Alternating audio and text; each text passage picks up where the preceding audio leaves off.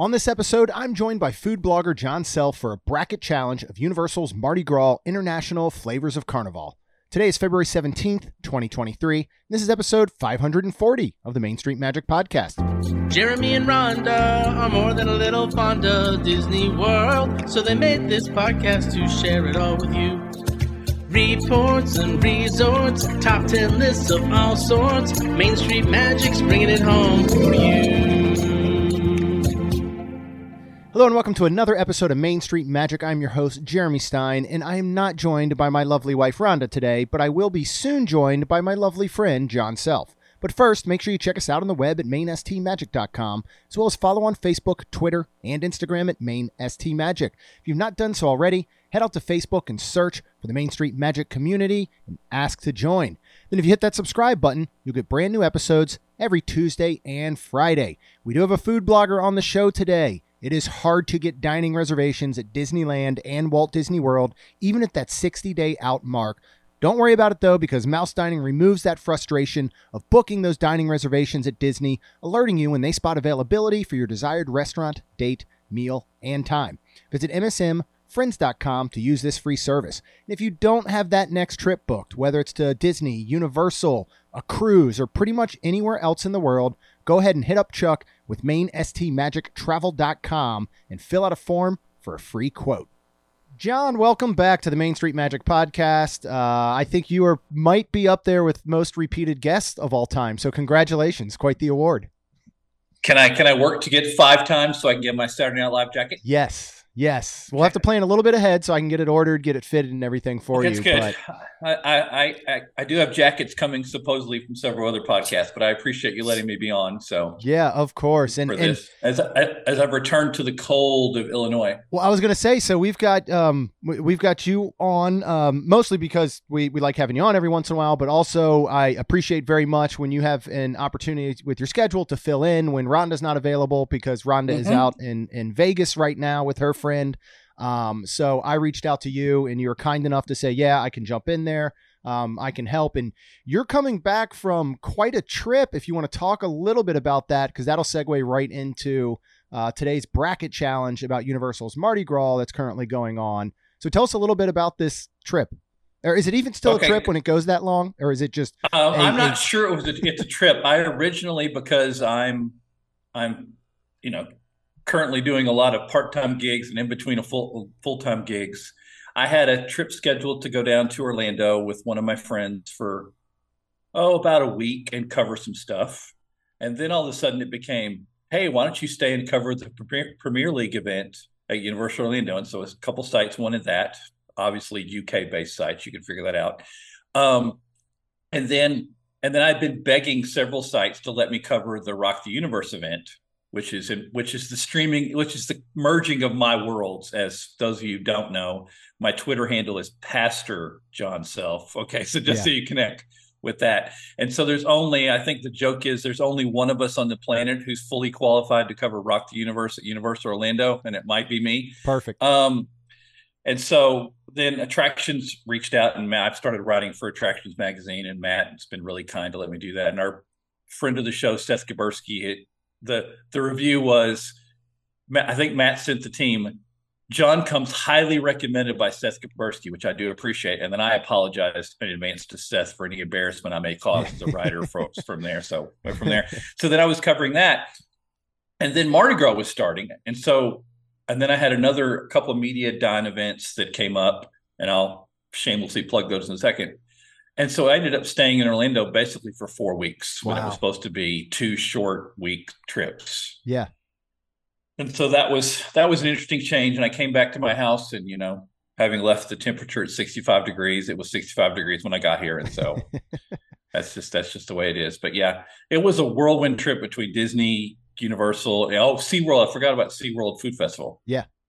So because that that got in the way of the schedule for the Main Street 16 challenge. Yes, yes, but you were kind enough to uh, join us with any of the events that you could, so we certainly appreciate that. Because yeah, I know you were bouncing all over the place, but um, you were able to at least uh, check in pretty much daily with our events going on for Main Street 16. So thank you for that. Well, I, I kind of do that. Needed to do that as the shameless um, one of the writers for Pirates and Princesses, one of your one of your sponsors for the Main Street 16 Challenge. Yes. Yeah, and we we uh, we appreciated that connection as well. Um, so the main thing that we're going to talk about today is Universal's Mardi Gras celebration that's currently going on, and this episode comes at perfect timing because we just got our schedule uh, for Lacey's dance competition in two weeks down at Disney, um, which has been moved to contemporary uh, as Yes. opposed to the wide world of sports. So. Um, but we're free Friday, so I just realized, hey, that means on the way down Friday because we're already going to take her out of school let's stop by Universal. Let's go ahead and have our first stab at Mardi Gras because I'm not sure what other dates we're going to get back there. So I will definitely be taking some notes on the must have items as we will be there for a limited time, probably like 10 a.m., get out of there around 2 or 3 p.m. So we're going to cram as much food into that little uh, short trip as we can. So I like the timing of this one. That sounds like one of my day trips over there. You know, now the, the booths technically open at 11, Okay. but some of them open earlier. Uh, the as as I guess we'll call him friend of the show, Justin Monorail is Yes. aware because I kept up kept them up to date on a regular basis. The Bloody Mary tent opens before 10 o'clock. That's the most important And- one to start the day. Right, and I get that. And just for those of you who are listening later, just wondering why we didn't cover certain things, um, a title actually Jeremy gave me and many other people have followed of being a food blogger. It's food blogger, not drink blogger. Yeah. I defer to the drink blogger to other people. So just so you'll see that skew in this in this Mardi Gras discussion. Yeah. Well, I, I will say from last year's Bloody Mary experience, I do not Yes. like Bloody Marys, and I liked that Bloody Mary. So I don't know what it was, but I actually enjoyed that, and I'm not one to usually enjoy them. So I, I can confidently say that the only per, only people I have told not to get it, because basically it's lunch on top of Bloody Mary. Yeah. Yeah. Is I have some friends. If you follow Universal Orlando, they're kind of famous friends from the UK who are everywhere and Universal Orlando a lot. And they had their first Bloody Mary at the kitchen at the Hard Rock Hotel. And I said, Oh, then perhaps maybe you shouldn't have the Mardi Gras Bloody Mary because you've already started at the top of the mountain. yes, no, So, that's true. But normally, the if you get and shameless plug for sites that I write for, I won't mention. You can find them on Twitter. Um, Universal sells the refillable cups, and so if you're going to drink at Universal Orlando, that's really your best way to do it. okay. Yes, yes, there is irony of a clergy member telling you how to drink more, but just go with me here on this, okay? taking taking my notes. Um, speaking of that, are they doing Just- the lanyards this year? Um, that they've done in the past year- on this- the pre-purchase lanyard. this is um I revolting at the term lanyard because it gets confusing because that's what SeaWorld uses. Okay. They are using the same pattern they did last year that I wrote a huge long resource for pirates and princesses on how to use this. They're doing food and beverage cards like they did last year. Perfect. They do sometimes call they come on a lanyard, but they do not work like a sampling lanyard. Right. So, for those of you unfamiliar with the short version, uh, if you purchase during the Mardi Gras season, which lasts until April 16th at Universal Orlando, if you purchase a food and beverage card, you get a discount on the card that can be used. It never expires ever. And it can be used on any food and beverage of Universal owned things inside Islands of Adventure, City Walk, and Universal Studios Florida. Yeah. And so you can purchase them if you're not an annual pass holder. And why would you not be? Because I hear you can't get those at Walt Disney World. Yes, I'm bitter. Um, you can purchase a $75 card for $65. Or if you're an annual pass holder, you can purchase a $150 card for $120. So that's $20 off food you are probably going to spend anyway. Yeah, Yeah. we liked mean, that I deal use- last year. I use my card at Toothsome. I use my card at Antojitos. I use um, I use it. You can't use it at the hotels, which is kind of a drag. And those of you who are annual pass holders, you also get your discount when you purchase the food. On top of So that, if you were on top of that, Okay. so I think I calculated it out last year because I was awake at like 5 a.m.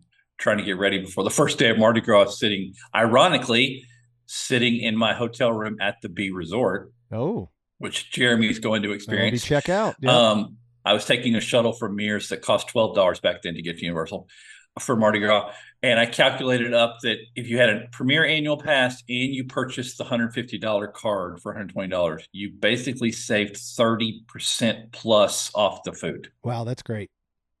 So uh, the price of I have typed this up for some for two different websites actually that I'm interviewing for to take part time positions with them that I can't name at the moment that I would like to that you would know.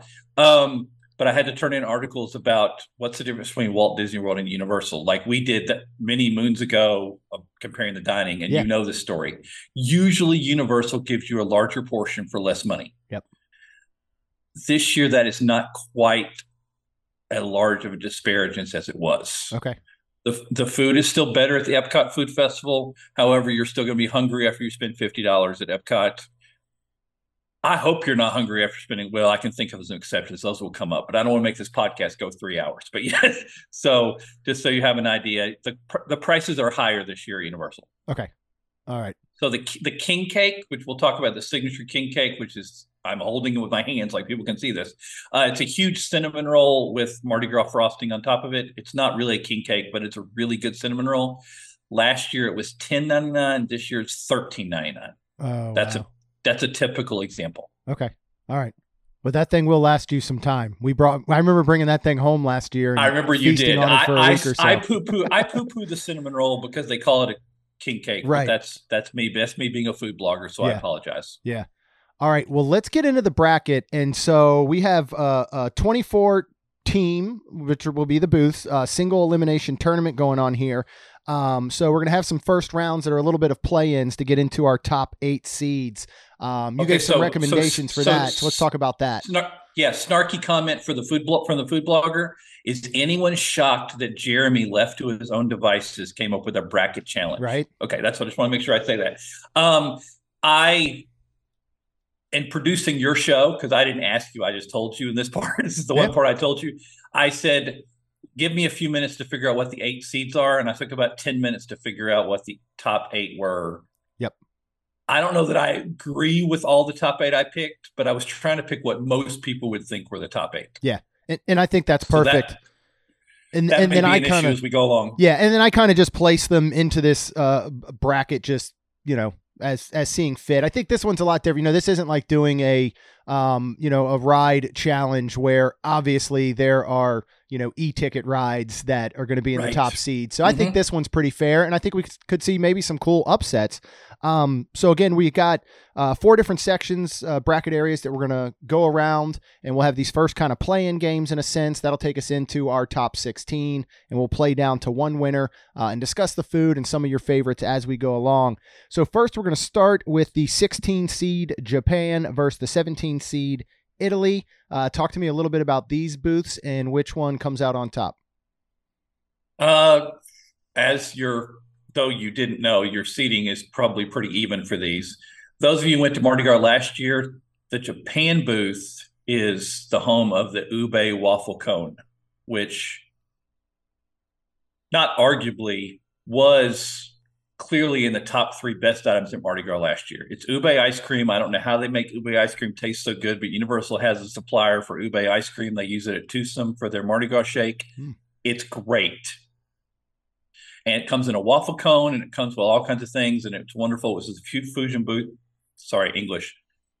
Fusion booth last year. This year it's in Japan booth, which ironically is in the Sting Alley area. So if you were familiar with HHN, it's where they had Meats meets. Okay, yeah. So it's kind of set up the same way. Um, there's also um, some bao buns you could get there, and then kind of a Japanese pancake. I'm not cheating with notes this time. I'll cheat later. The other one is going up against the Italy booth, which is always at the gelato area at Louis Pizza. Yeah. Um, and they have the uh, they have a brioche ice cream uh, sandwiches, which weren't bad. And then they have the arancini, which I think you had last year. Yes, we did. Um, the arancini probably aren't as good this year. Okay. However, before we decide this, and you can see this first shameless plug of the thing, you can see this in my review on Pirates and Princess of the Ube waffle cone because it was the best thing, and I have hyped that thing up beyond belief. Opening day was not good for the waffle cone place. The Okay. setup was not good. They were putting ice cream in hot waffle cones Mm. and serving them in Florida. Oh, yeah. I know I purchased one in partnership with uh, Thrills Taste Travel, our buddy Xavier, and I he usually covers most of the food when we do stuff together. I was like, I'm paying for this one because I don't think you're going to get a darn bit of content out of this. I can see where this is going. So we got, I took care of that one, and it was halfway melted before I even got to Oh, places. Yeah. However, had one a couple days later. It was pretty good. This is a tough call, but if I had to choose, I would pick any place with the ube ice cream. Okay. All right. So Um, we'll- we'll because to Italy, Italy tends to be inconsistent because they're really serving it out of the gelato booth at Louis. And if you're not, for, if Louis, if you're not familiar, is a pizza place at Universal Studios Florida. The p- theme park pizza may be better in park than at Walt Disney World, but that's like saying it's a faster turtle. It's not really moving that quickly. Right. Right. So We've not had it. We've not had it there. It's it's it's probably your best option in theme park pizza that's not via Napoli or something Right. like that. Okay. That makes sense. We'll we'll put it on the list. We still have a lot to learn about food and, and Universal in general. So that's the whole reason we have you on shows like this. I Um, think I can at least pretend like I know what I'm talking about. Yeah, no, you definitely do. All right, we're gonna move on to the number nine Brazil versus number twenty-four. Um, there are four different uh, New Orleans booths, and so this is the number two uh, New Orleans booth. So that versus Brazil. Um, what do these have? What do you like at each of these, and who comes out on top? Okay, technically, I can see why you're confused. There's only two New Orleans booths. You're Okay. confusing it with the French Quarter. Oh, booths, French Quarter. I'm so sorry. to- I'm so sorry. Yeah. totally get that. Yep, two New Orleans Um, booths. We'll have four French Quarter. That's right. the Brazil booth, this is a trend at Universal and at SeaWorld. Um, they have a steak portion. Here it's, you know, a steak skewer. That's some of the best seasoned steak that I've had at any food festival. Ooh, okay. Um, it's probably based on people who've had both, probably better than the version you get Le Cellier cranks out for the food festival. Oh, wow. Um, however, then there's also items that, quite frankly, um, are not worth the money or they're way, way too small. Okay. They do have, the Brazil booth does have the return of the the teardrop chicken fritters, Mhm. which have been kind of a staple along the way. The New Orleans, we're doing two, right? Yes. Yeah. This is number two. Correct. New Orleans 2 gets high marks because they have a vegan item. Universal's been really upgrading their vegan game as cauliflower dirty rice, but I wasn't impressed, even though several people who I greatly respect as vegan diners thought it was really good. I wasn't impressed compared to other items at that point. Okay. And there's a crawfish etouffee, which I have to practice saying correctly with my southern accent. Um, it was okay. It wasn't great. For those of you wondering, how did John really eat all these things? There's only one thing on the Mardi Gras food list that I have not eaten, and we'll Oh, get to that at some point. So just so you're aware, I had every single item except for one. Wow. That's Um, so yes, I did try these. If I had to choose, I would go with the Brazil tent because you can find far superior items. Like that steak is arguably some of the best seasoned steak at a food festival. I mean, I've gone to some table service places at Universal and Disney that the steak didn't taste as good. The problem Wow. is the portion size is very small, but you should expect that with with food festival. Right. Yeah. Okay. All right. Well, I'm marking that down for sure I think it was ten dollars or eleven dollars before discounts. for the steak. All right. Yeah. Yeah, I'm and it did it did come with a few other things, uh, little sides. yeah. Perfect. Okay. All right. We're gonna move down into our next quadrant. Quadrant. This is going to be uh French Quarter number two versus New Orleans number one. And these are the 13th and 20th seeds, uh, respectively. So we'll start with the second French Quarter menu, um, which is pretty much all the twisted taters and such this year, correct? Yep. Okay. This is do you do you like twisted taters and all the variations with twisted tater with a frank, twisted tater with queso? Spoiler alert: the food blogger doesn't because you're paying for a lot and they're really just messy and you're not really getting much for it. yeah. And though Universal does a good job with that, it's only a slight step up from what you would get at a really, really good county fair Yeah. or good state fair. That's very comparable. Um, however, the New Orleans one booth, and I want to give Universal credit because I hear rumblings that the chefs had too many items and they wouldn't fit. That's why they're in City Walk this year. The New Orleans tents are in City Walk. Okay. They have three food tents in City Walk and two bonus tents in Island Adventure, which is the first time they've ever done that. Yeah, that's right.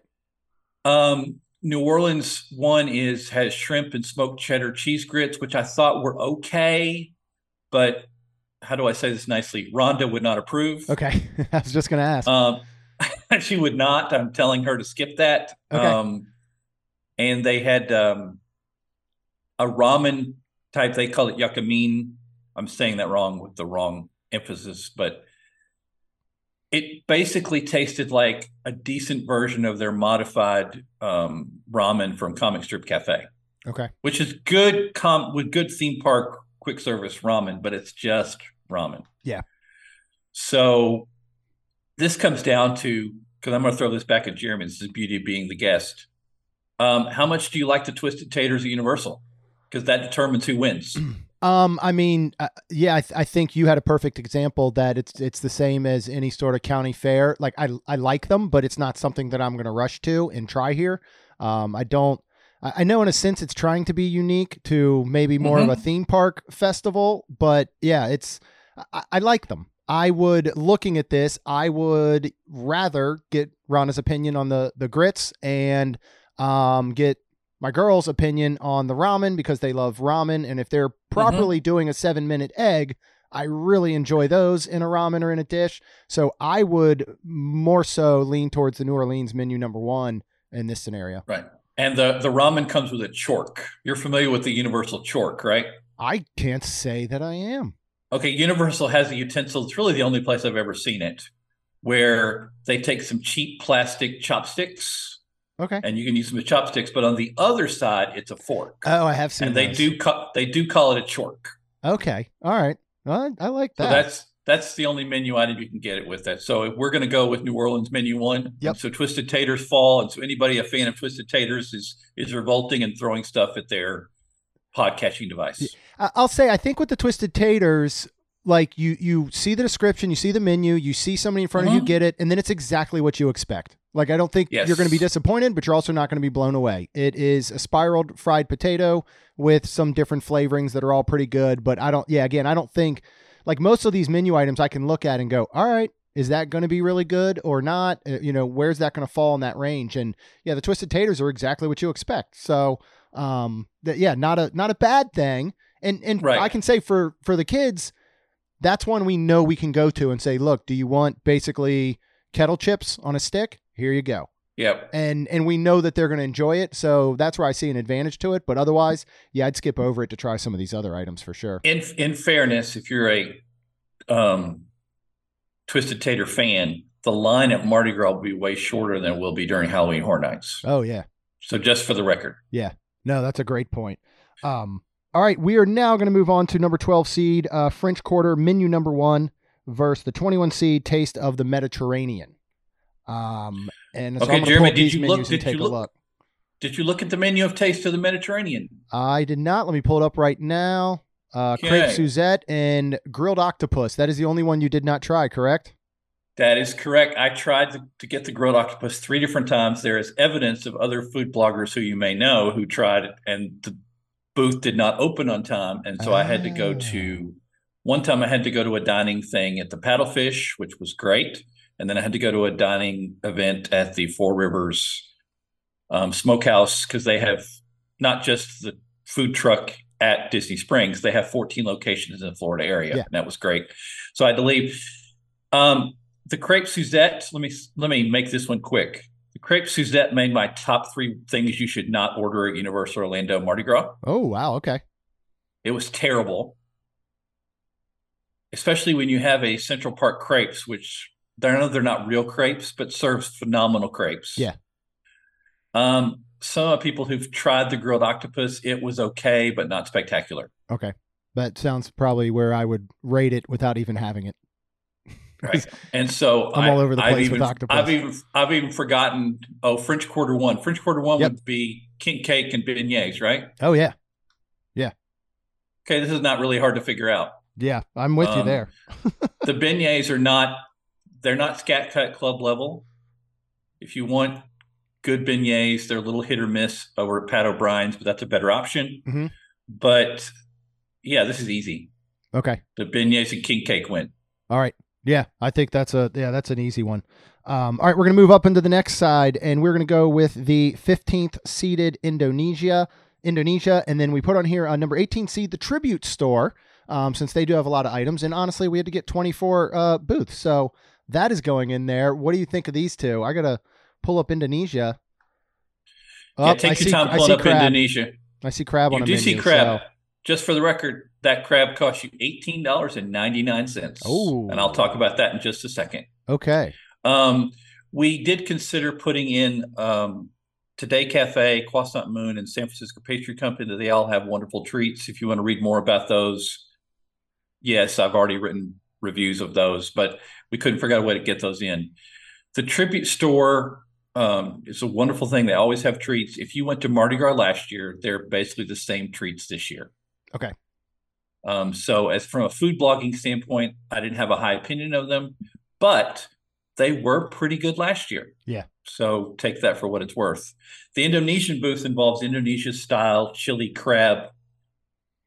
Um, though I understand from the media events, which I did not attend, that the chili crab served there was pretty good. When we ordered it on Sunday night, second night of Mardi Gras from the Indonesian tent, and bias here, um, I did work um, teaching seminary and training people in Indonesia and Malaysia, so wow. I know what this is supposed to taste like. Yeah. Okay. No, this was not good. It was awful. And if you have any aversion to spice whatsoever, this is the spiciest thing that Universal has served since they served the Jamaican jerk chicken. Oh wow. Okay. The the Indo- Indonesian style fried rice with egg was bland and quite frankly needed more spice. And the the purple sticky rice, I'm intentionally not saying the the, the Bahasa nature words there. The purple sticky rice pudding rice is vegan. It's good, but you need to like coconut. If you are not a huge Okay. fan of coconut, the coconut milk and the toasted coconut shavings are going to turn you off on that dish. Okay. Oh, it's a good value. I think it's under six dollars oh wow. or discounts. Yeah. So Um, well, that that is that is disappointing because that those these are menu items that I look at and gets me super excited. Um, now I did Uh-huh. I did love the Angry Crab over at Epcot. Um, currently for Festival of the Arts, which I had a very good friend Rachel who did not I was care going for to say shout out to it. Rachel. Yeah. Um, I absolutely loved it. I'm going to try and get it if we end up at Epcot tomorrow at some point. I would easily get it again. Uh, so I saw this on this menu and I got super excited. Um, but yeah, that is that is disappointing Are, you, are you super excited for nineteen dollars, even if my review Not is at incorrect? all, especially when the Angry Crab, which was a full, decent sized soft Mhm. shell crab, um, with some different sides and everything going with it, and a slaw and things like that. Uh, I believe that is under like nine dollars, so that is less Right. than half the price over at Festival of the Arts for what sounds like a much better item. Nineteen dollars. That's that's the most expensive menu item throughout Right. Mardi Gras. That is the most expensive. Okay. And spoiler, I can't remember because I wrote this literally after, I mean, at the airport flying back. Yeah. I believe this item makes my top three things to avoid, Okay. All right. just so you understand. So then you're you're putting tribute store. I take it with their am with their the tribute treats. store because it is safe unless you're you're going to have going. You might go into diabetic coma walking, th- ordering those things because uh, it's sugar combined with sugar with some cinnamon that wrapped in some sugar. Yeah.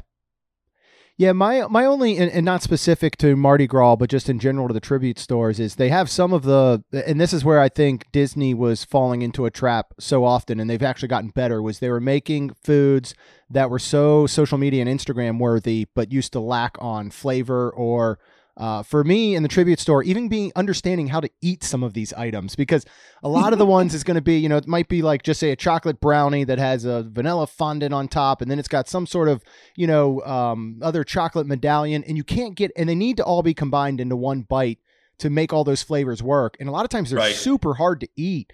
Um, I go back to the ET one that was a beautiful Yes. looking dessert, but you you could barely get into it. As soon as you tried to crack into some of the fondant and the chocolates, it was just all over the place. And then you're picking it apart and trying to get a full bite.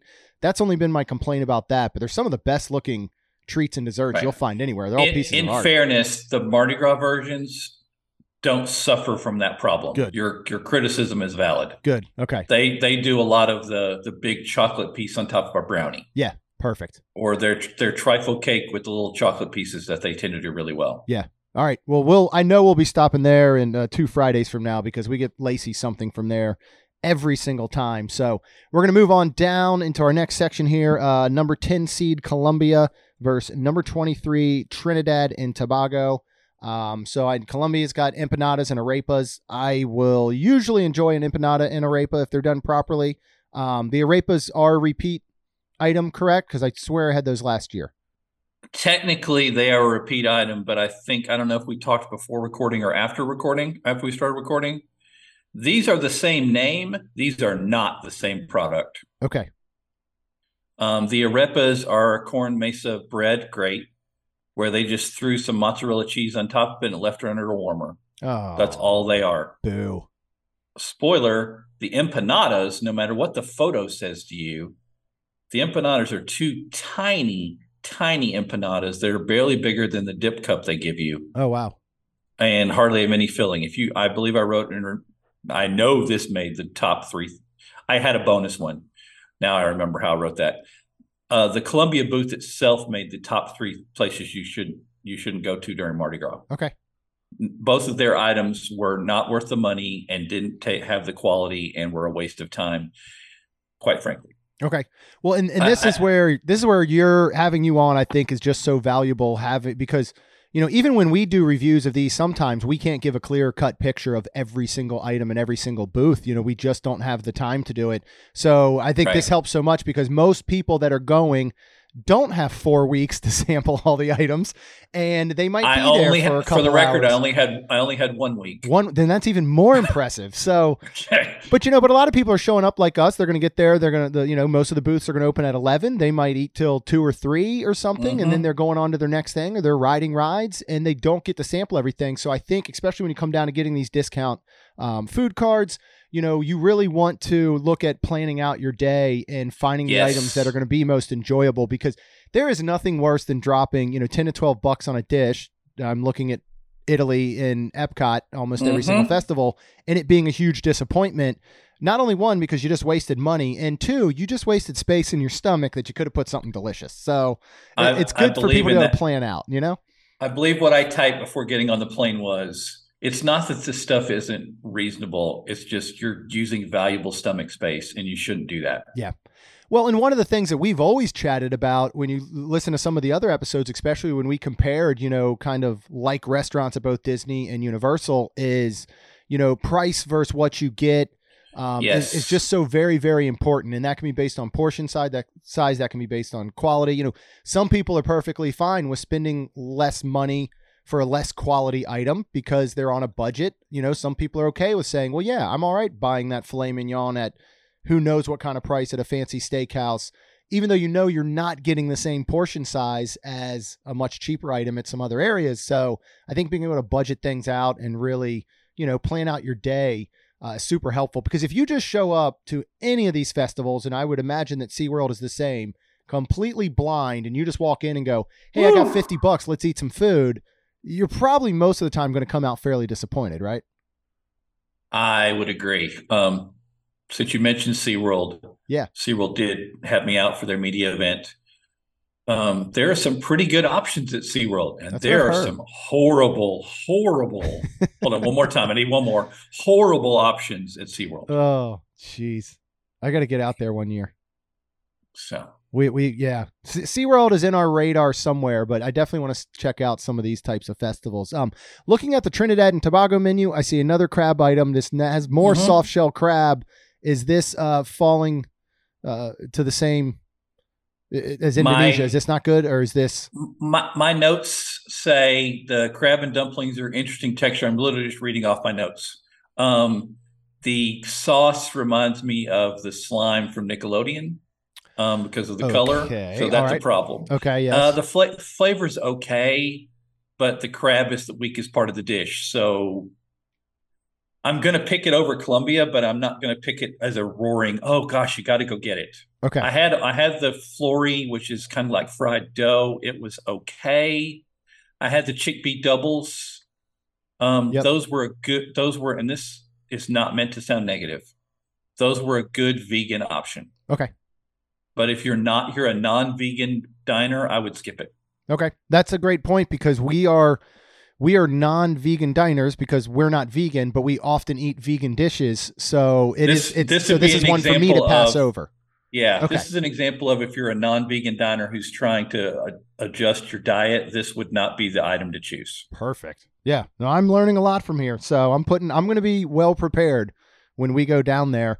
Um, next, we are moving into our next quadrant here. Number 14 seeded India versus number 19 seeded Mexico. I'm very interested to hear your thoughts on this one because, as, again, going back to my Disney brain, uh, these are typically two of my favorite types of booths Mhm. at the festivals, uh, just based on the cuisine and style that I happen to enjoy. I mean, Mexican food is probably easily my favorite uh, overall. So, interested to hear what you thought here.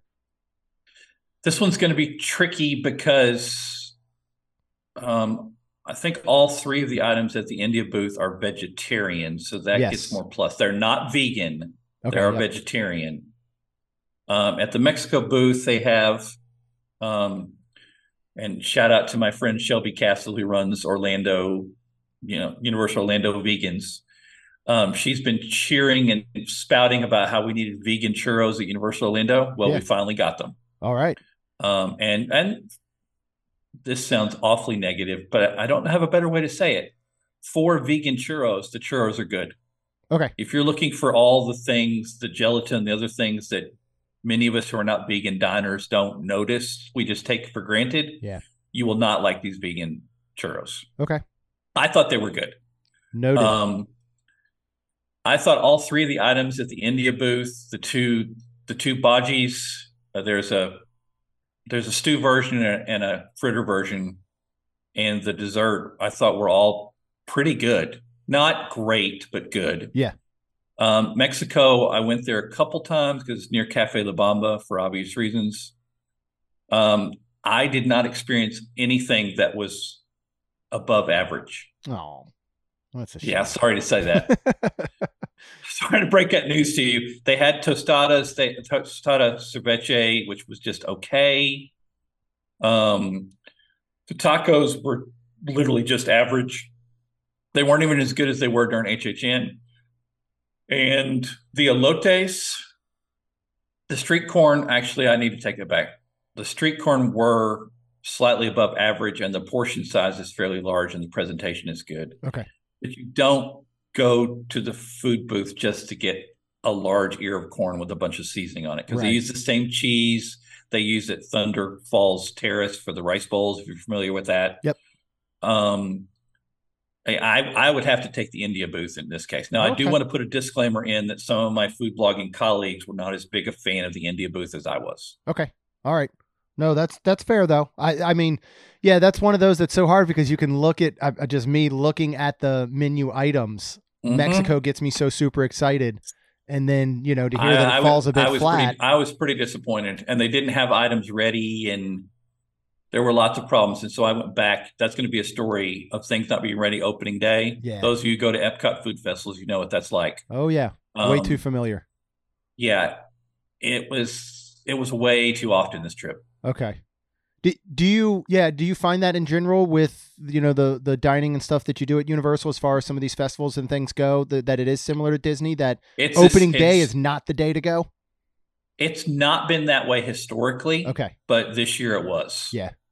Yeah, it's those growing pains. We've we've noticed Yes. it almost every year with you know Epcot, and usually ta can take two or three days for them to kind of get their rhythm um, and get into it. So that's where we usually try and go back and and retry items that we maybe didn't love. But you know, as we're saying before, when you've got a budget or you've got limited time, there That's right. You you don't you don't have time to have a, a bad item or a bad meal. You know, it's I mean, same thing over at Disney. If we go somewhere and we have something or a menu or an item, you know, or a whole meal that we don't really care for, we want to go back and give it another chance, but it's not coming anytime soon because there's so many other places to go that maybe we haven't been or items we haven't Right. tried. So, um, and, and I kind of hate that for them. I mean, you know, it's understandable to have those opening day jitters and maybe not have items perfect, uh, you know, uh, for the first time you open a booth, but you're going to leave that lasting impression on people that are there. And especially when the majority of those people out there are folks who are writing about it or putting it on social media That's or doing podcasts. That's, that's a tough one. And spoiler, because it is one of my seated tent food tents. Mhm. We have two seated food tents that did not have their items ready on opening day. Oh wow. And some of my colleagues from very reputable, who I greatly respect and love working with, who might who might plan some tours or have some news today, did reviews o- on opening weekend on these places, and their reviews were not good because not all the ingredients were with the items. Yeah. Yeah, that's tough. Like I literally just finished writing a blog before we started recording of one of the items. We'll get to that in a second. Okay. But right. speeding this up, uh, the Puerto Rico versus the French booth. Yes. that's where we are right Yes, now. we are. Puerto Rico has the Mofongo Trio, which Mofongo is something they've kind of used a couple different ways, and then a word I can never say, but there's a vegan version and a non-vegan version, which is which is crispy green bananas and and masa that's filled. It's kind of like they take banana. It's a common Puerto Rico treat. Take a banana and they kind of fry it into a into a lovely treat with some with other things. Okay. It was pretty good, but it wasn't wonderful. The Mofongo Trio in the yes, yes, this is true. I'm not making this up. In the four times we tried it, Wow.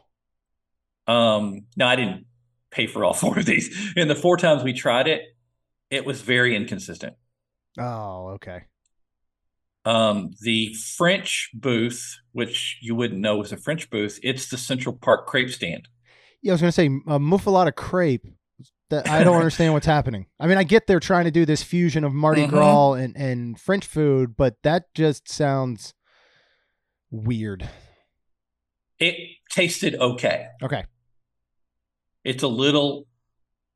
This is kind of like complaining about too much chocolate at Toothsome Chocolate Factory. It had a little too much of that olive and that style of meat Yeah. that you get in a muffaletta. Yeah. Okay, so that's like complaining. You invite a pod, a shameless podcast food blogger to come on, and all he does is talk about what he's written. It's kind of like it's not really a fair complaint. Right. Um, so if I had to pick these two, I would probably go with. Oh, it hurts me. I hadn't thought about this one.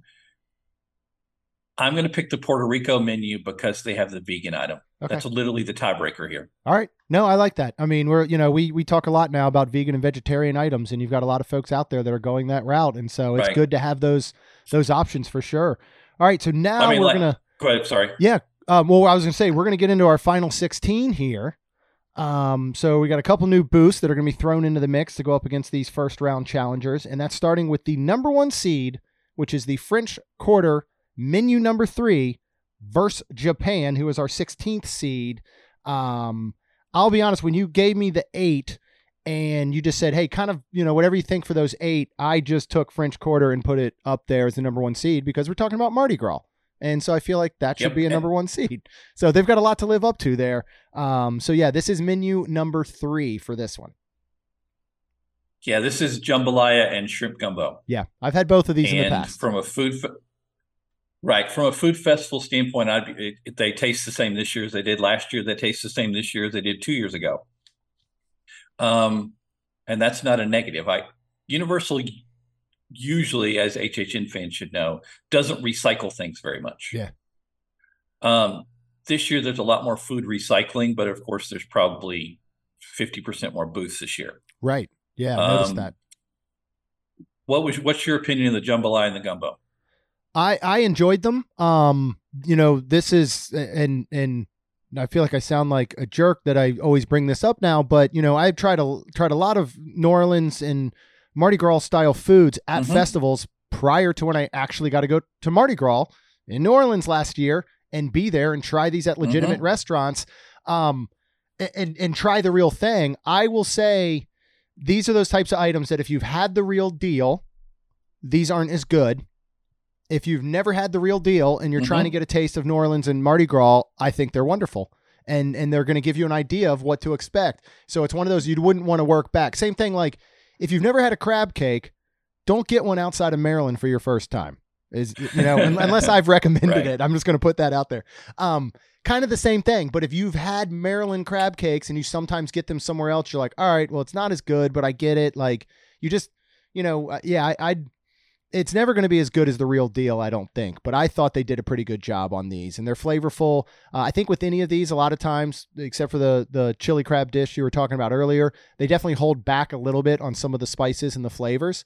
Um, But they Mhm. got to make it, you know, popular Yes. for everybody, which totally makes sense. So I think you're getting what you would expect from a food festival at a theme park with items like this. And I think that's a perfectly good thing. Um, the one thing that pushes this ahead of the ube waffle from Japan would be that is what we're up against, right? Yes. Yep. Up against Japan. Okay. Um, is that the price for the jambalaya bowl and the shrimp gumbo bowl? I'm doing this off the top of my head, so I'm going to inflate the price. Is less than eight dollars. Oh, wow. That's great. Okay, so um, there's value there. Um, criticism of the shrimp gumbo is sometimes you can't find some of the ingredients. Yeah. You know, you can't find that. Okay, but welcome to gumbo. Gumbo is New Orleans Cajun version of stir fry. Yeah. It's whatever you have in the house and you throw together. Yep. Uh, the jambalaya is pretty good. Just be prepared for the crawfish on top of your jambalaya. Yes. Which I it is a bonus to me, but that's one of those where you can see that turning some folks off. Right. Yeah. Okay. So for me, this is an easy. This is an easy win for French Quarter Three. All right. Perfect. All right. We are moving down now to number nine, Brazil versus number eight, Denmark. So I really got to look up these menus here, especially, uh, yeah, Denmark here. So Mm-hmm. and Brazil. I knew you'd be okay. surprised that, that Denmark that Denmark was in here. Yeah. The Frikadeller two food meatballs items with Danish Denmark gravy. they have. Interesting. Okay. Yep, those actually were pretty good. I recall them being seven ninety nine. I don't have the prices in front of me, so I apologize. Um, those were pretty good. Um, what was I going to compare them to? I'll see what that won't help your audience. But like when you get meatballs at the food festival at Epcot, the you're getting more of them for this booth. Okay. And then then there was kind of we'll call it a deconstructed hot dog. It comes as a hot dog, but you could see where they're adding a lot of different things. It's a Danish version of a hot dog. It actually wasn't bad. Okay. We all thought all the group I was with, I think there was four of us at that time that had this. It it was pretty good. All right. I mean, I I have no doubt of putting this in the top eight. Uh, if Brazil had one more consistent item, we would have a conversation. But Brazil has too many inconsistent items. All right, so we're taking Denmark, and and I got to say, I know we're not talking beverages, but from a beverage standpoint, I want to get Odin Skull. Okay, it- just to clarify, amazing. That sounds the, great. the menu you're you're look you're looking at does not show prices. no, it does not. So The- that's got to be. the bev- the beverages at Denmark were very high. Are they? Okay. I se- I seem to recall the mead flight off the top of my head, and if someone wants to message me, it's not hard to find me in the Main Street group or on Twitter. I recall the mead flight being twenty five dollars, Holy moly! Wow. and so uh, so I'm going to guess the Odin Skull is between fifteen and eighteen. All right, I may not you- get that and you- anymore. Right, and you cannot use your refillable cup for that. I was gonna say, yeah. as I Um, recall. do uh do pass Sorry, I, I discounts? sidetracked us there. no, that's fine. No, I think this is great info. So I know that you could use the you can use the food no, card on no beverages, pass correct or not? dis- And no, but you can Right. use the food card, but no pass order discount on beverage on alcoholic beverages. That's correct. okay, all right. That that sounds correct. right. I mean, that's fair. So your only way to get a discount on alcohol is the food and beverage card. Got you. Okay. So I mean, it's still a, a decent way to get it. I'd love if they did something like that over at Disney. I'd love if they did anything over at Disney for a discount, but Right. um, well, I know they I think we've had sometimes do pass holder. They don't. yeah. They, they don't need to yet. No, they do not. And, and even the pass holder one, sometimes it's on food booths, and it's like, yeah, it's like four food booths. You don't know which one it ever is. Nobody asks you, so it's all up Uh-huh. to you if you remember to ask them. And all right, we're gonna get into number four, Germany versus number thirteen. Uh, this will be, or I'm sorry, number twenty. This will be the New Orleans booth uh, menu number one. So let's start with Germany that we have not yet talked about here. Um, potato pancakes and schnitzel. So pretty common for German Okay. food. Shock. Shockingly, the potato pancakes taste a lot better than you think they would with Okay. the apple butter and the sour cream. Um, the chicken schnitzel this year, they give you a decent piece of. Here's my best analogy, and I hate to use this with you, of course. Imagine you took a bigger piece of the thigh meat that's used, chicken thigh meat that's used for the thigh high biscuits at homecoming, Uh-huh.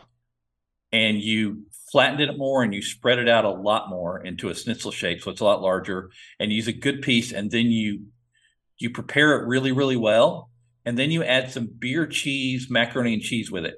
Hmm. That's what that order is. Okay. now, Now this used to was this um Mardi Gras that in the years past had the pork schnitzel on the pretzel bun? Yeah, except it was on the it was on the bun, and it looked it looked like it came out of Pym Kitchen Yes. over in Avengers Campus at Disneyland. Yep. Yes, Okay. All right. That's what that's what I was thinking and that's what I used to actually enjoy. Um so I'd be interested to this Try this these. schnitzel is better. It is. Really? Yes, Okay. But you're not getting any sort of bun. It's literally just topped with that basically Right. beer cheese mac and Mhm. cheese. Okay. All right. Well, I, I would give that a cheese, try. Beer cheese mac, the beer cheese mac and cheese comes in a separate container. Oh, okay. Interesting. The schnitzel is served by itself, and actually is worth being served by itself. Oh, well, that's good to hear. All right. So then how does that compare up to our uh, New Orleans menu number one, um, which I know we already kind of talked about a little bit, but that was the Yeah, um, I, I'm sorry. rice grits. That's right. And the ramen. So that's the one you didn't Um, it's love. not even. It's not even Okay. a comparison. The potato pancakes are the are better than both of those items. Wow. Okay. All right. Well, that's going to move us down to our next one, which is going to be uh, 12 seeded French Quarter number one menu versus the number five Spain. How did how did these compare to each other? Uh, we've got a paella at Spain. We've got a bocadillo at Mhm. Spain, which I usually love, and a leche here. Um, tell me the bocadillo is good, please. The bocadillo is good. Oh, good. I'm so glad to hear that. Now, I want to be clear. Uh, I still have a review to type up on the paella and the bocadillo. Are they great? No. Okay. Are they good and worth the money you're spending? Yes. Perfect. All right. Uh, the leche frita. Uh, I'm a little spoiled because I've been hanging out with Xavier of Thrill Taste Travels too much, and he has a sweet tooth beyond what any human should be allowed. So I've tried about every dessert at Universal Orlando in the last couple of weeks. Yeah. Um, the leche frita just doesn't match up. Okay.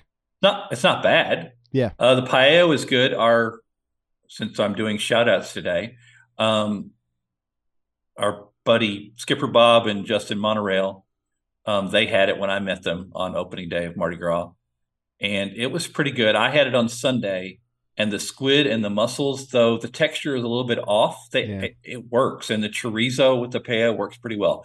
The negative of the Spanish food tent is it's a food truck. So if you're familiar with the San Francisco food truck that used to serve macaroni and cheese, Yep. It's served out of there, and for an opening week, it was gone for a couple days. Oh, So okay. when you go, it may not be there, which is why I was hesitant to put it in the top eight. Okay. All right. I'll note that as well because yeah, I, I definitely would give these a try if assuming it is around and they don't just drive it off into Right. Neverland here. Um, so you're taking Spain though. I take it as the winner of this round. Uh, yeah, the French Quarter that we're probably going against beignets and king cake, right? Yeah. And uh, yeah, this is much better. Okay. All right. We're going to move up into our next top right quadrant. We're going to go with uh, number two seeded Central City versus number 18 seeded. That will be all of the treats at the tribute store. Um, I will say I've enjoyed the the Central City in the past. Um, again, if you're comparing it to getting these same types of things outside of a food festival, I think all the flavors for me were always there. Uh, we're talking about a crawfish and shrimp boil, crawfish boil, shrimp boil, beignets, and all like that. I've enjoyed it. I was kind of pleasantly surprised. Um, kids did not like it. It was for them. It had too much flavoring and Mhm. too much spice for them. But I really Right. enjoyed it, and it was better for me because I got to pretty much eat everything because they didn't want it. So I liked it. Yeah, back to your New Orleans conversation. If you've had a real Bayou boil, or what was it, three years ago, maybe four years ago, it's running together. In Mardi Gras, they had like an for Universal, they had like an all you could eat Bayou boil event, which was really, really good. Oh, wow. it was really, really Yeah. expensive.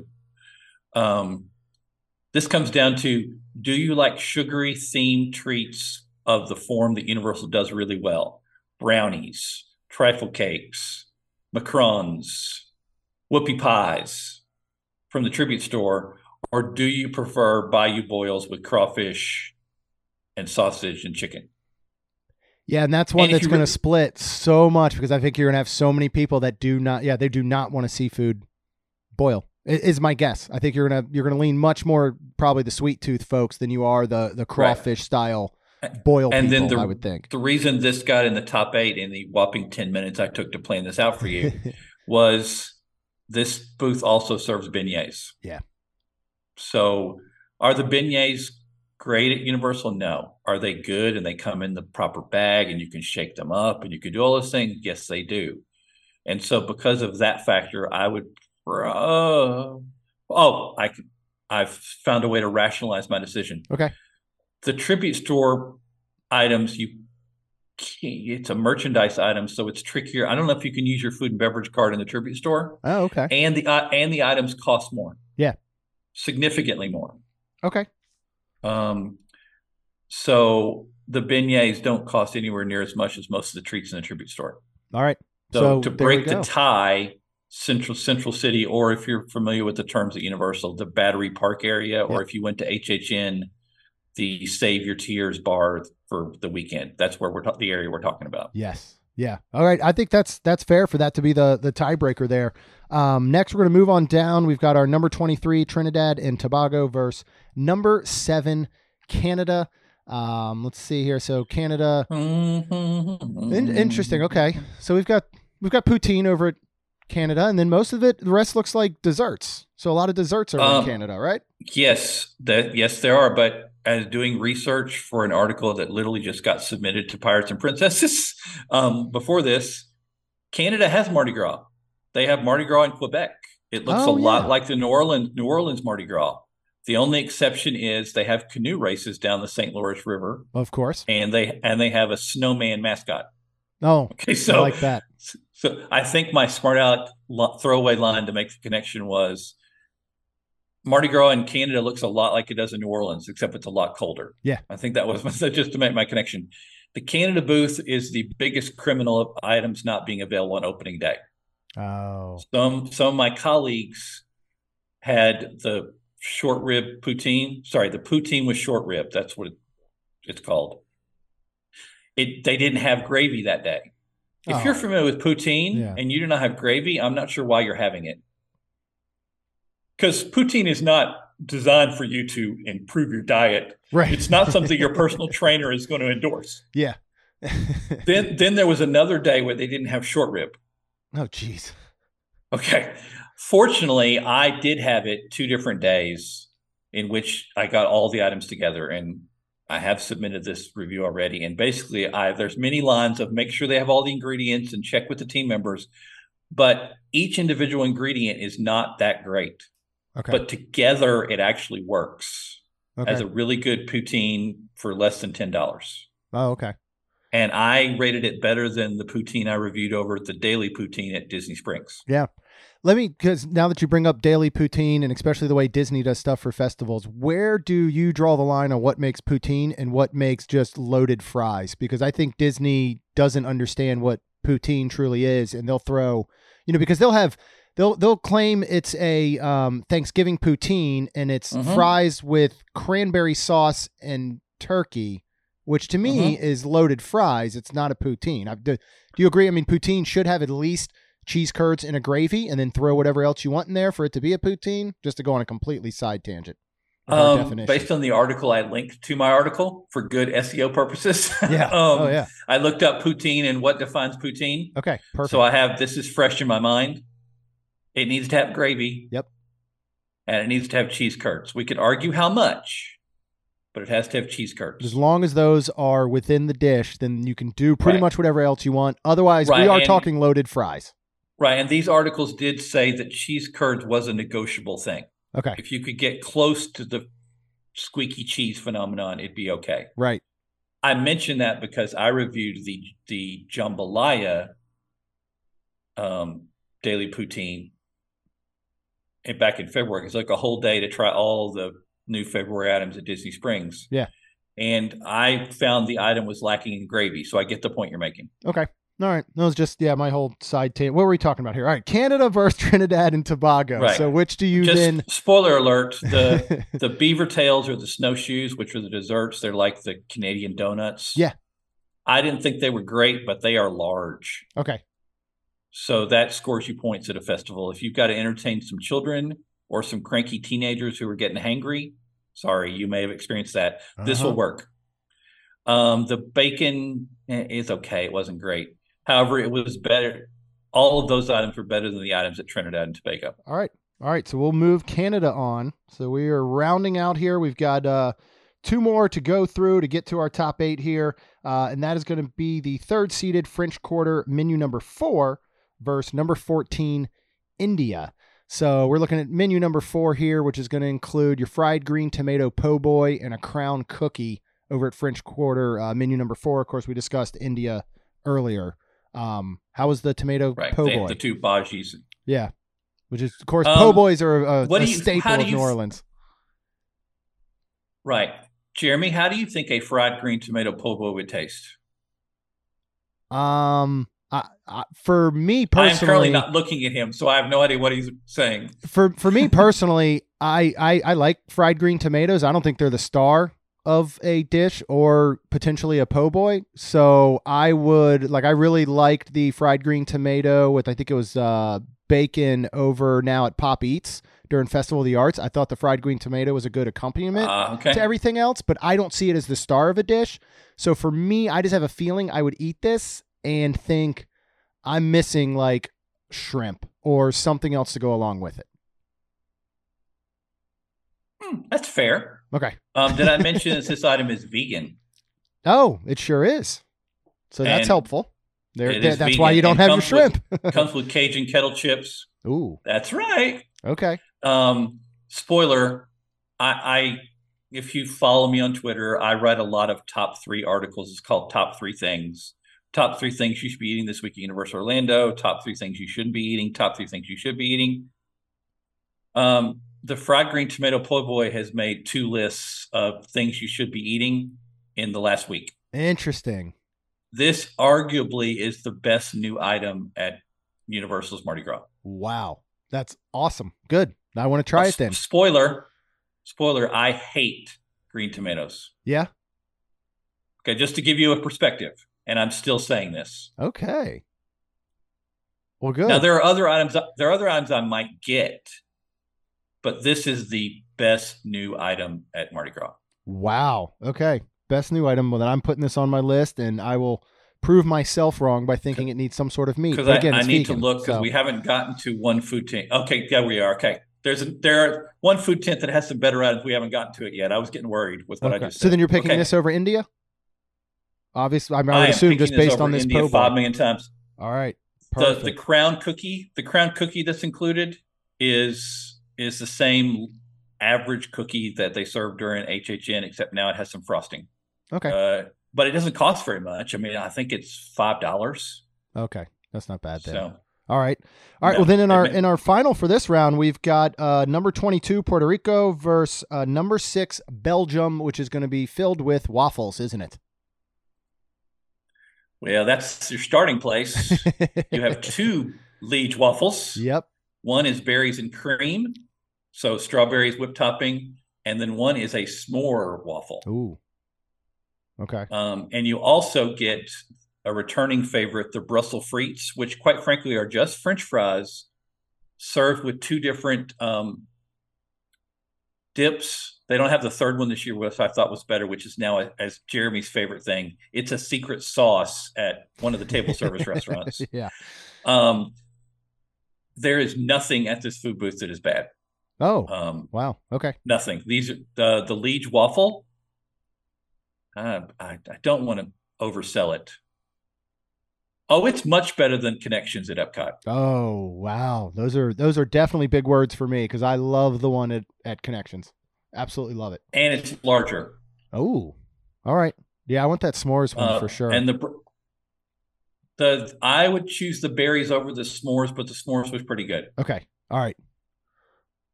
And The then and- s'mores tends the s'mores tends to come more pre-prepared. You literally have to watch them make the berries and cream waffle for you. Okay. All right. Well, then we'll put berries and cream on the top of the list. But if we've got Lacey with us, I have a feeling we may be trying both. So I obviously, it sounds like Belgium is is winning in this round and moving on. Um, Well, I I was a little concerned when I got a little bold about the uh, po' boy because Yeah. I was like, I haven't mentioned something yet, so that should give you a clue of my opinions of this one. okay, perfect. All right. So we're moving into our final eight. We've been able to discuss all the menus and the items, so we can just have some defining factors between these. And the first one is number one, French Quarter, menu number three, versus the number eight seeded Denmark. Who moves on for you? Double checking. Oh, this is jambalaya and shrimp gumbo. So Yeah. it's do I want tradition or do I not want tradition? Right.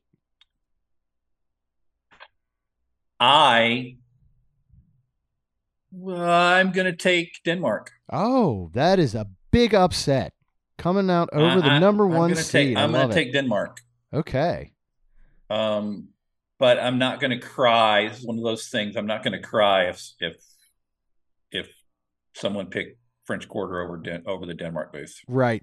Well, in this at this point, and this is one of the things I find interesting is that I mean, I, I guess this has grown so much over the years that this used to be much more traditional to truly just Mardi, Mardi Gras Yes, flavors and all that. Now they're really expanding to an inner, and that's why they're calling it international flavors. They're really Correct. expanding well beyond that. It really is becoming, and I would assume, in somewhat of a competition with what Epcot's doing at Disney. Um, is they are bringing in all of these other cuisines and nationalities to go up against each other. So it just it just sounds so interesting. We're talking Universal's Mardi Gras, but you know we've got Denmark in it and some of these other ones. So um, Well, I had to do a lot of research on Carnival and Mardi Gras throughout the world. Now, obviously, bringing my my religious professional expertise, you know, technically Mardi Gras is a festival that occurs right before the season of Lent. Mhm. So that's why you have Fat Tuesday, which technically is where you get the word Mardi Gras. You all knew that. I know I'm talking down to you. I'm sorry. Um, that's coming up this Tuesday. Yeah. And so oh, so is. Lent starts, Ash Wednesday starts on the day after. And so many portions of the world, for good reasons and some not great reasons, celebrate Mardi Gras and Lent in some capacity. Okay. And so, So, you it does fit in and that makes sense. All right. Yeah, I did not know that. It doesn't, it does not always make sense. Um, ube waffle cone in Japan, but most of the time it makes perfect sense if That's you if you hear. take the time to do the research. But you're right; it used to be before we entered, you know, before we entered the COVID experience, the Mardi Gras food was just in in the New York area, and it was just New Orleans themed stuff. There was very little variation whatsoever. Okay. Well, we're getting a, a lesson in not only food but history as well. So Sorry, is- did you mention I have a seminary degree in church history? Don't start this. All right. Well, then we'll get on to the next one. A matchup between number four Germany and number five Spain. And this whoever wins this one is going to take on Denmark in the final four. So Yeah, and I, I have to think about this for about half a second. Um, Germany wins this easily. The Germany. schnitzel is so much better. The potato pancake is better. Not that the paella isn't good. It's just not up to that level. And I do recall the price point being higher on those items Yeah. per comparable to Germany. And you know me from our other conversations on podcasts. Price point is important to me. Oh, for sure. I mean, as it So- should be. And so I'm very interested in that schnitzel, as uh, we know that I think I figured out I don't always care for German food, um, unless Mhm. it's only at Beer Garden. But apparently, we'll be trying Beer Garden again here in April um, for Grace a dining package. So we'll we'll see how it goes. We'll see if I've come Beer around garden, beer garden can be very feast or famine, but yes. I think you can handle it. Yeah. Well, and honestly, we've got a group of 10 of us going, and I can't think of a better place in Epcot to have a group of 10 just have fun than Beer Garden. Even if the food maybe isn't my favorite. Uh, yeah, I think it's the absolute perfect spot. All right, we're going to move on to our next one here, and we've got number two, Central City, with all of our seafood boils, versus uh, number seven, Canada, in their very cold Mardi Gras up there that they have. So, Yep. what do we think between Central City and Canada for a winner? This comes down to how much you like the boil. I, I, know I've it. said that previously. Yeah. Um, I would pretty confidently. Hmm, How confident am I? I? I'm not picking the boil to move on Okay. in this case. I think that's fair. I'm I'm picking Canada. Um, it's a little odd it being a food truck Yeah. in in in the New York area, but I think Canada moves on, assuming you get the poutine prepared properly. Yeah. And it should be prepared properly. So we're going to hope that from here on out, after this episode, Mhm. they're listening and they're going to prepare it properly for all of our listeners that go. Um, we're going to move on down to number four. I'm sorry, number three seeded French Quarter menu number four versus number six seeded Belgium. And let's see if we have any sort of uh, traditional New Orleans um, type booth move on because our French Quarter is the last man standing here to to well, get in there. Our tradition, our traditional booth involves fried green tomato po' boy, so I'm not sure how So- traditional that is. I know, but we know it's your favorite. Well, I I'm not saying it's my favorite. It's my favorite new item. Favorite new item. Okay. The problem is in the way the bracket has been broken down. It is facing arguably my favorite item, the Liege waffle. Yeah. So this, unfortunately, the crown cookie is going to pull down the po' boy, and so we're going to go with Belgium Okay. with the Liege waffle and the Brussels frites All right. I'm excited for because there's nothing bad there. All right. I'm super excited for those. All right. We're down to Because, our some- final because four. somehow I need I need to get this in now before we get to the next thing. Yes. Somehow the frites, the French fries, they're just French fries. They're the same French fries that are served throughout the park. However, they are prepared really, really well. And I mean, I've heard three different people say this. If they would prepare the fries this well at Mel's or other places like that, we would just go buy fries there every day. Yeah. Hmm. So I don't know why. Yeah. That's. I, I mean, I again, I know I always go back to Disney. It's easy to do, but I I, I am shocked at you can have the individual frozen Mhm. fry that they're preparing at different locations, and it, it'll just blow your mind how different they can be. Um, all right. well, that was like my, my experience at STK the other day. Of Oh. they're just using a, they're just using a falafel mix. It's just a falafel mix for happy hour, Right. but they prepared it so well. Yeah. it Makes a difference. and yeah, it makes a huge difference. Go ahead. Though. I'm sorry. Oh no, you're good. All right, so we have number eight Denmark versus number four Germany. Germany to take our first team into the finals. Um, what are you What are you thinking here? Can you guess? Denmark. Uh, you would be incorrect. Oh we my. are we are we are, we are taking the schnitzel. Okay. You yeah. Oh, see, you're getting me all worked up for this schnitzel. I got to tell you. I'm I'm over promising the schnitzel. I apologize for that, but I overpromise most everything that I talk about. and I'm sure people are constantly disappointed in my recommendations. Um, Yeah. all right. Well, then on the other side, uh, we are going to go number seven, Canada versus number six, Belgium. And I mean, just after these conversations, I'm going to have to assume you're taking Belgium. I am taking Belgium. I feel bad for the short rib poutine, but it's true. The the the beaver tails, the snowshoes, whatever term you use for a Canadian donut, was too inconsistent to hold up. It tended to be dry sometimes, and so Well, this makes a very interesting final because we've got basically sweet versus savory. We've got schnitzel Mhm. versus waffles. Um, so this really comes down to maybe what you're in the mood for, but what do you think is the overall uh, more, I guess, quality item, quality value um, that would pick your winner between Germany and Belgium? sadly, it's going to be Belgium because I don't know. This seems like you're you're really going with French fries, John. I'm like, hold on. If you've seen my phone, you know, any place that serves French fries, I have an app for it. But um, somehow the fries are really, and they give you the two sauces that go with them. There's a curry mustard sauce, and it's kind of a combination of Thousand Island and and um, horseradish sauce. I know it has a better term, and you can look it up because I reviewed this already. Um, and the sorry that I've made the waffles sound way better than they are. uh, of of the group of food bloggers or people who I hung out with for the last week or so, I had the lowest opinion of the Liege waffle, Oh, and okay. you've listened to me so far. yeah. That is Okay. that is high I had the- praise overall in the group then. I had the lowest opinion of the five people who I was working with. Wow. Um, and I had probably the slightly higher opinion of the Brussels frites, but I remember I remember last year just ordering the Brussels no, a previous year ordering the Brussels frites and then getting a pretzel to go with the sauce. So Oh, that sounds like something I would do. Yeah, this year you don't get as much sauce, so you won't be able to do that. But I, I did not expect um, Belgium to win. I was going to say, you know, looking at this in the beginning, because we do the same thing when we do the brackets, without breaking it down and going through round by round and, and pitting them up, who do you think just, if someone just came up to you and said, best booth at Mardi Gras, would you have just blurted out Belgium, or do you think you would have picked something else before you actually broke it down and pitted them up? Because that's the same thing, too. If at any point Belgium had maybe gone up against something else, who knows? Maybe they wouldn't have moved on. What would have just been your overall kind of elevator pitch? Yeah, somebody catches you, you know, in the resort. You're going up to the third floor, and they say, "Oh, I I know you're John Self, the the food blogger. Mhm. What was the best booth at Mardi Gras? What would you automatically Sorry. blurt out? Let, let's say you're walking through City Walk, Okay. and I now have reached the status of "Are you John Self?" Okay, so There you that's go. that's awkward. Um, and I'm not sure if that's a good thing or a bad thing.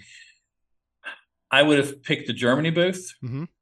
off the top of my head. I would have probably, depending on how much experience they had, I would have picked the jambalaya and the gumbo booth. I can't remember what number that is. Yeah, was that four? I think so. I think so. Yep, Maybe it's three. I can't remember three or four.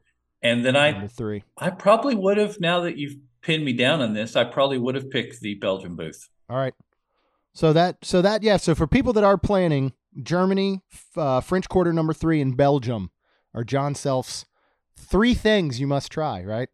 Right. And that would be how the, the blog goes top three things. And for There you those of you who need help geographically, the Germany booth and the Belgian booth are on the Portofino, sorry, English. They're on the bridge area between the London waterfront and Springfield. Okay. All right. Perfect. Um. Well, this this was great. I, I've learned a lot. I've taken notes for our trip here very soon. Uh, we're hoping we get back again for spring break, uh, at least for a night. Take both of the kids and stuff, so we can try even more things. And of course, we'll bring back on a future Main Street Magic episode our thoughts on everything that we've tried. But you've given me some uh, ideas of what I want to make a list of. Um, thank you, John, for filling in as always. Really, really appreciate it. Uh, we try and pride ourselves on on never going a Tuesday or Friday without an episode, but schedules get in the way, and you're always so kind and generous to fill in and offer your knowledge. Uh, if people want more of your knowledge, I know you've you've mentioned a lot throughout, but go again. Elevator pitch. Uh, where are the best places to currently find some of your writings, and where can they find you uh, throughout social media? Um, obviously, in the Main Street Magic community for food questions, but just give us anything anything you want people to know on where to find you and where to get in touch with you at. Okay, just to clarify, you just told a person who technically has Reverend in front of his name to talk. So Yes. you're gonna you're gonna you're gonna edit this later? Oh, I you know I don't think I'll need to. Because you know, we as ministers, in conclusion, means we're going to talk 20 more minutes. Yeah. Um, having said that, all joking aside, I taught preaching and told people not to do that. Um, if you want Mardi Gras information, um, all my Mardi Gras stuff, except for some very limited things, is appearing at pirates and piratesandprincesses.net, um, sponsor of the Main Street 16 Challenge. Um, that's where you're going to get a lot of the the daily news, the updated things, those kind of things happen. Um, also, um, Matt to Detraction Magazine is letting me write there now, and so doing a lot more feature articles. If you want the full review of Rock the Universe, we did a whole thing of perspective of a clergy member going to Rock the Universe. Uh, I'm writing for Thrills, Thrills Taste Travel. I've got to get that into Xavier before I get in trouble. I've got a review for him. That was formerly known as Universal Food Blog. Okay. So just so you have perspective. Um, I'm not sure who else I'm allowed to say that I'm writing for. Um, Universal. Uh, I'm writing for Universal Family Vacations. But if you really want to know, want to follow me, and you have no life, and you want to listen to someone talk about food, um, it's easy to follow me on Twitter at Pastor P A S T O R John J O N because H's are ooh. yeah, there we go. And so, or i'm starting to because I'm doing a lot more food blogging for sites like maybe Delish or Eater or places like that. I'm having to do a lot more Instagram. So I'm on Instagram at john.self37, I think it is. Awesome. So Love it. I think I've gotten all that in. Yes. No, that's perfect. Everybody knows where to find you. And you know for sure we will have you on again very soon to talk more food. Uh, food episodes are some of our listeners' favorite episodes. So I know they're going to uh, eat, I hate to say it, but I got to eat this one up. That was Mhm. awful. You did. absolutely. That was awful. I didn't even mean, I, suggest- didn't even mean for that to come out. And it just like right out of my mouth. And then I caught it and was like, oh, I'm really gonna say it. Mhm. All right. John, thank you. And we'll chat very soon. Okay. Thank you, my friend. Another big thanks to John for filling in today for Rhonda, who is out enjoying her time in Las Vegas. But don't worry, she'll be back on the show very, very soon. In the meantime, you do not want to miss the new shows every Tuesday and Friday, so hit that subscribe button. Then go ahead and leave us a rating and review as long as you're out there. Because if Rhonda was here, and I know she's thinking it all the way out on the West Coast in Vegas, it really helps our show grow. That's all we've got. We'll see you real soon. Jeremy and Rhonda are more than a little fond of Disney World, so they made this podcast to share it all with you. Reports and resorts, top 10 lists of all sorts. Main Street Magic's bringing it home for you.